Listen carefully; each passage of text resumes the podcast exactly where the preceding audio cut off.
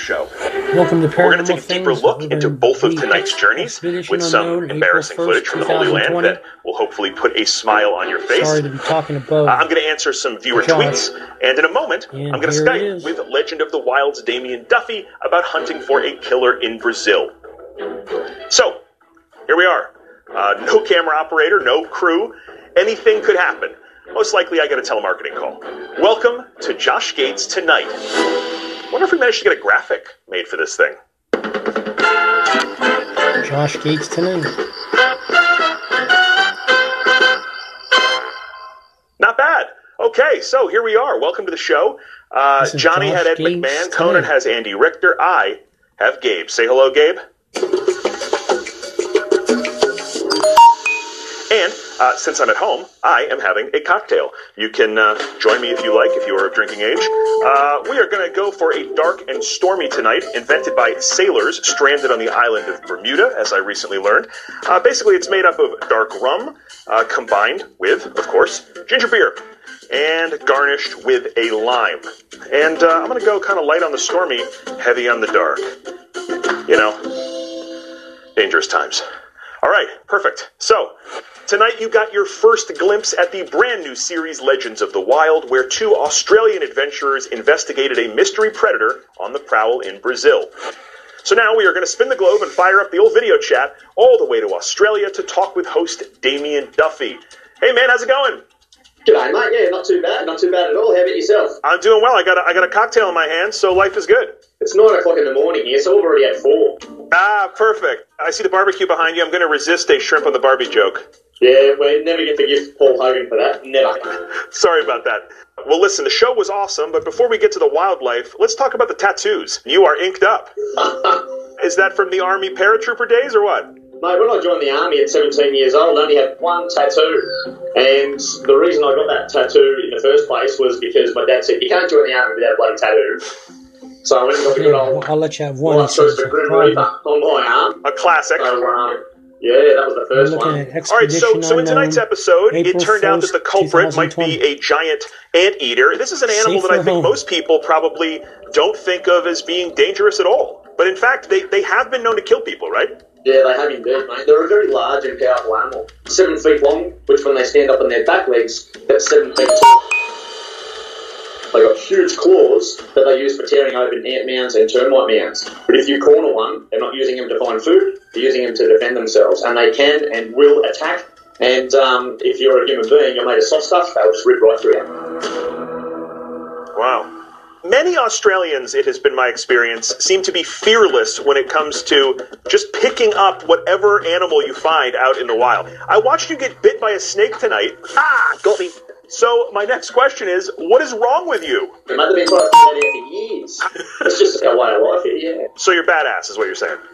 Oh, I wasn't going to say, mate, but if you want to put a label on it, badass, I'll go with that. Okay, so tell me about next week. What are you guys going to be going after?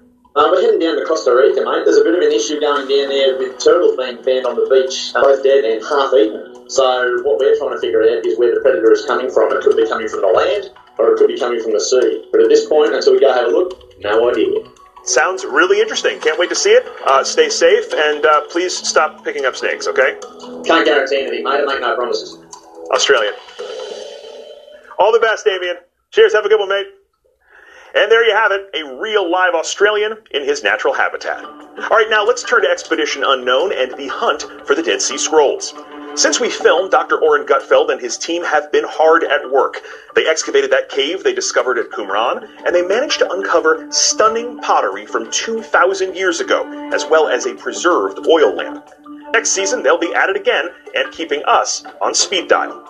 Oren, though, isn't the only one doing work on the scrolls.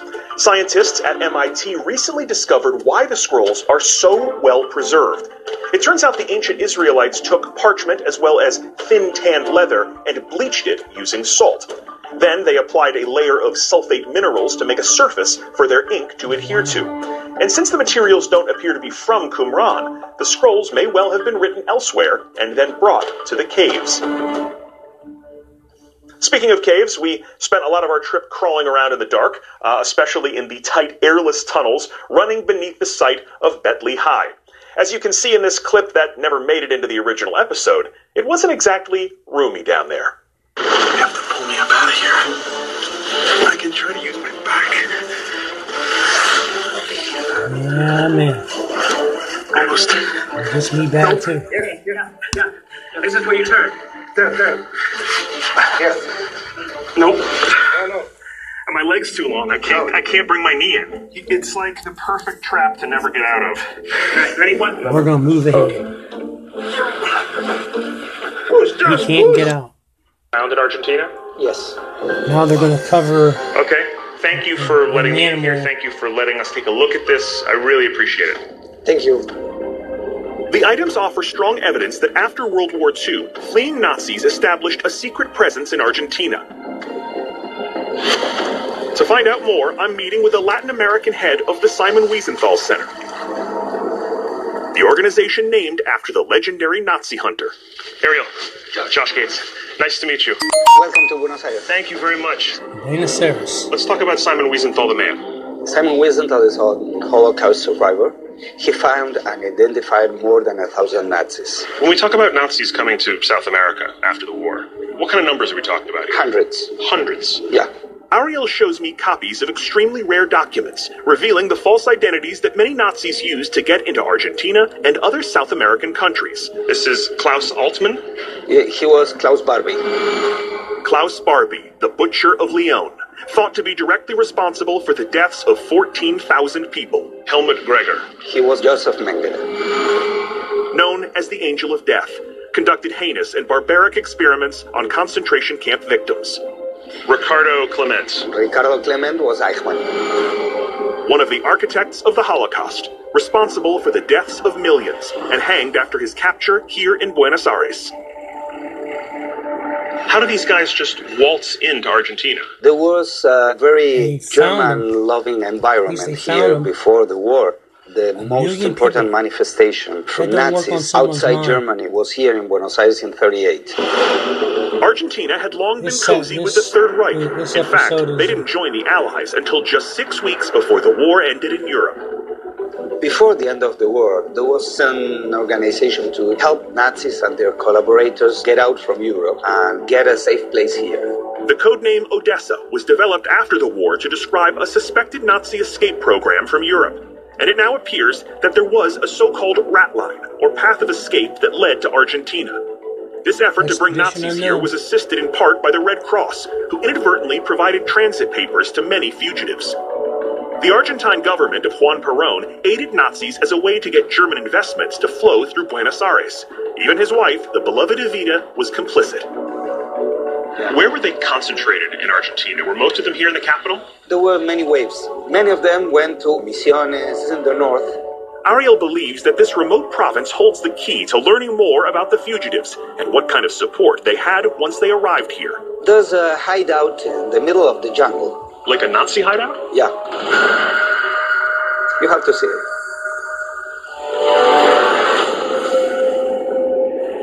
Go after it. When we can't go out into the world, we'll bring the world to you. We'll bring the world to you. to you. We all need to stick together from a distance. Elbow, air elbow. We are currently socially distanced as far as we possibly can be from Anyone. I ain't been always been one to follow the rules, but I'm gonna do that here. We can't go out in the world, but we'll try the best to bring the world to you. From the homestead. Let's call it a time of discovery. Discover a new recipe. Discover a new but- book. Enjoy this time with your kids, We're not saying much. and channel my inner Che Guevara. I'm hopping a flight from Buenos Aires to the northern town of San Ignacio, near the border of Paraguay. Once on the ground, I grab the first vehicle I can find and channel my inner Che Guevara. Somewhere off to my left is the Paraná River, and on the other side, the country of Paraguay. The river's strategic location has long attracted explorers and missionaries and, in more recent history, drug runners. But some believe it may have also attracted another nefarious group, high ranking members of the Third Reich. I ride out of town toward an archaeological site that could reveal new information about the Unknown, Nazis April who 1st, arrived here after the war. A safer home. Along the way, I pull the bike over to take in an unlikely site in the middle of the jungle. I believe this is part of Josh Gates' um, Tonight These Show. are the ruins of San Ignacio Mini, although as you can see, there's nothing mini about them.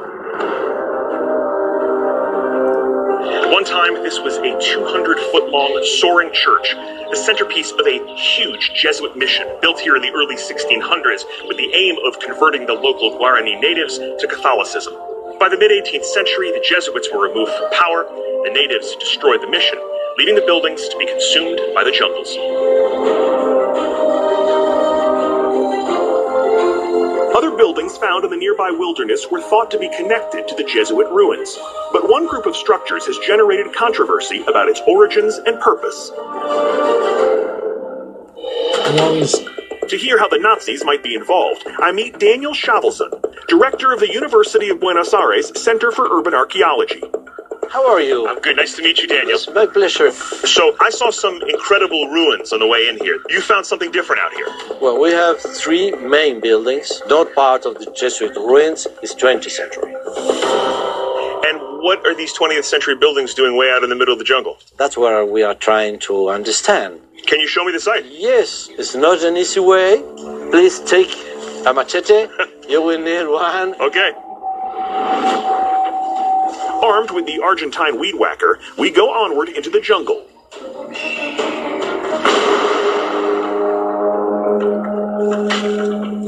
After more than a mile of bushwhacking into the dense foliage, we stumble upon a shocking sight to behold. Oh, wow! That's extraordinary. Just in the middle of the jungle. Look at this place. The architecture is very different than the Jesuit ruins. Yeah, modern frames, Nails. nails, round nails. It's 20th century architecture. But there's no records of this. No records at all, no pictures, Nothing. nothing. It doesn't exist.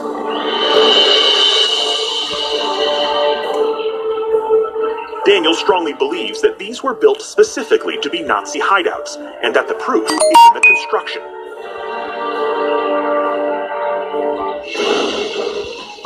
The layout of this mystery structure isn't designed like a jungle hunting blind. This place has a fancy bathtub, expansive rooms. They even found fine European style tiles on the floor. Deeper into the jungle, they discovered something else more structures. They're a fair distance from the house, so this won't be just a walk in the woods. Well, okay, it will, but we have machetes. Somebody was doing or building out here, it must have been something they wanted to keep very secret. A secret that we may be on the verge of discovering. Yes. Wow, it's a big structure. It's like a lost temple.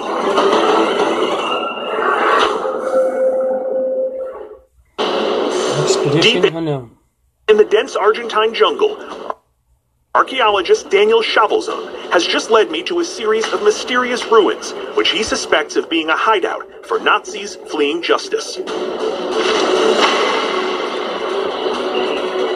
Isn't it?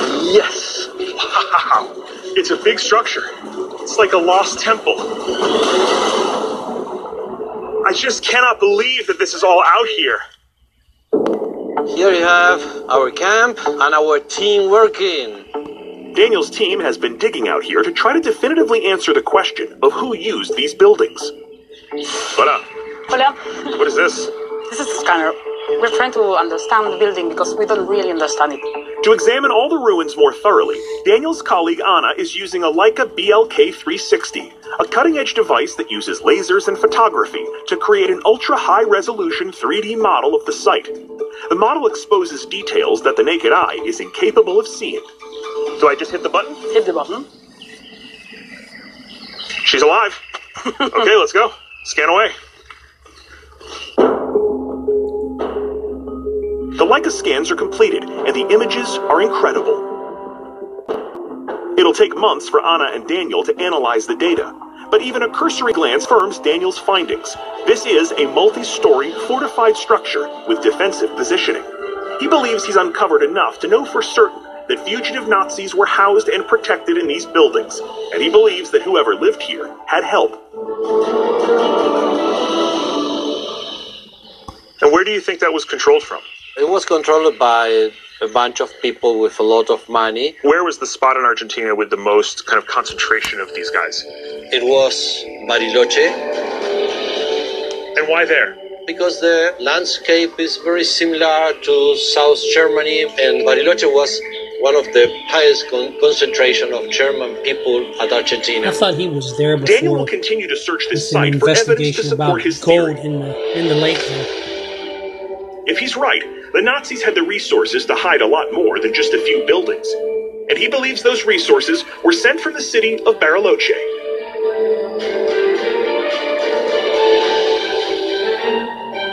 So we fly south to where Daniel alleges is the center of the evil, the Viper's Nest. Was this place really a magnet for Nazis fleeing the Third Reich 70 years ago? 70 years ago? In 1994, a team of investigative journalists led by Sam Donaldson confronted a local school teacher here named Erich Priebke. Their research revealed his former profession, an officer of the Nazi SS involved in the massacre of 335 Italian civilians during the war. And there's a researcher here that believes Erich Priebke was the smallest of fish in a very big pond and that Bariloche was hiding a secret that would rewrite history itself. Abel Basti, author of Bariloche Nazi, agrees to meet me on the shores of Lake Nahuel Huapi, where he believes he's found the truth about this region's dark past. Abel. Jos. Hola. ¿Qué tal? ¿Cómo estás? ¿Qué tal? Muy bien. Bien, ¿y tú? Muy bien, muy bien. So look, I've seen that yes, there is this huge German influence here, but do you think there were a lot of high-ranking Nazis here? Sí, yo creo que tuvo la jerarquía. Yes, I have no doubt that there were many high ranking Nazis here in Bariloche. And what about these stories about gold and, and treasure? Do you believe that that came to Bariloche as well? Entre, digamos, el plan de evacuación. We know that their evacuation plans considered the transport of people and cargo. And in that cargo, there were documents, technology, and gold. All of that would have required a lot of organization. So who was in charge of all of this down in Bariloche? Who was pulling the strings? Bueno, obviamente Hitler. Hitler. This was not the answer I was expecting. History seems clear on this point that Hitler died at the end of the war. But Abel believes otherwise. You, you believe Adolf Hitler was in Okay, we're Bariloche? going to move ahead. Did not die in Germany. Due Bueno, y te lo puedo probar. If you want to know about Hitler, I can show. Wow, the most spectacular setting. Sí, vivían. They lived here with a view of the mountains, the lake, the trees. Found a, we found a hideout for the We head back outside where the light is. near is the lake. Sergio has been scanning the entire grounds, and now he's ready to show us the results. Okay, I saw the all the field. Uh huh. In most of the field, nothing. But in the middle of the field, I have something. Show us what'd you find. We'll see Aha, what we can little- get. Look, look at that. It slopes way up. It's a startling find. A clear indication that the ground here was disrupted, perhaps to bury something big. We'll have to. With the darkness getting thicker, I rush to get a metal detector. Metal detecting in the dark, in the rain, at a house that supposedly belonged to Adolf Hitler. You know, just another Tuesday. Abel, I got a hit. We'll have to end this soon. Before long, we Bit of get several hits right in the area that Sergio was Hitler's, but it very possibly belonged to a Nazi who, like many others in Argentina, escaped justice. The Nazis of the Third Reich are almost all dead now. For those who have successfully hidden for 70 years, there will likely be no prosecution. But the fight against what the Nazis stood for cannot end now. With Nazi artifacts still being traded, and with Nazi stories still being revealed, there is more work to be done. Sadly, the specter of fascism seems to be rising again around the world. There is no better way to fight its evils than to know its full history. There's no more important task than ensuring that this time, no one can be complicit. Sorry to skip a little bit. Gentlemen, until we meet again, stay tight.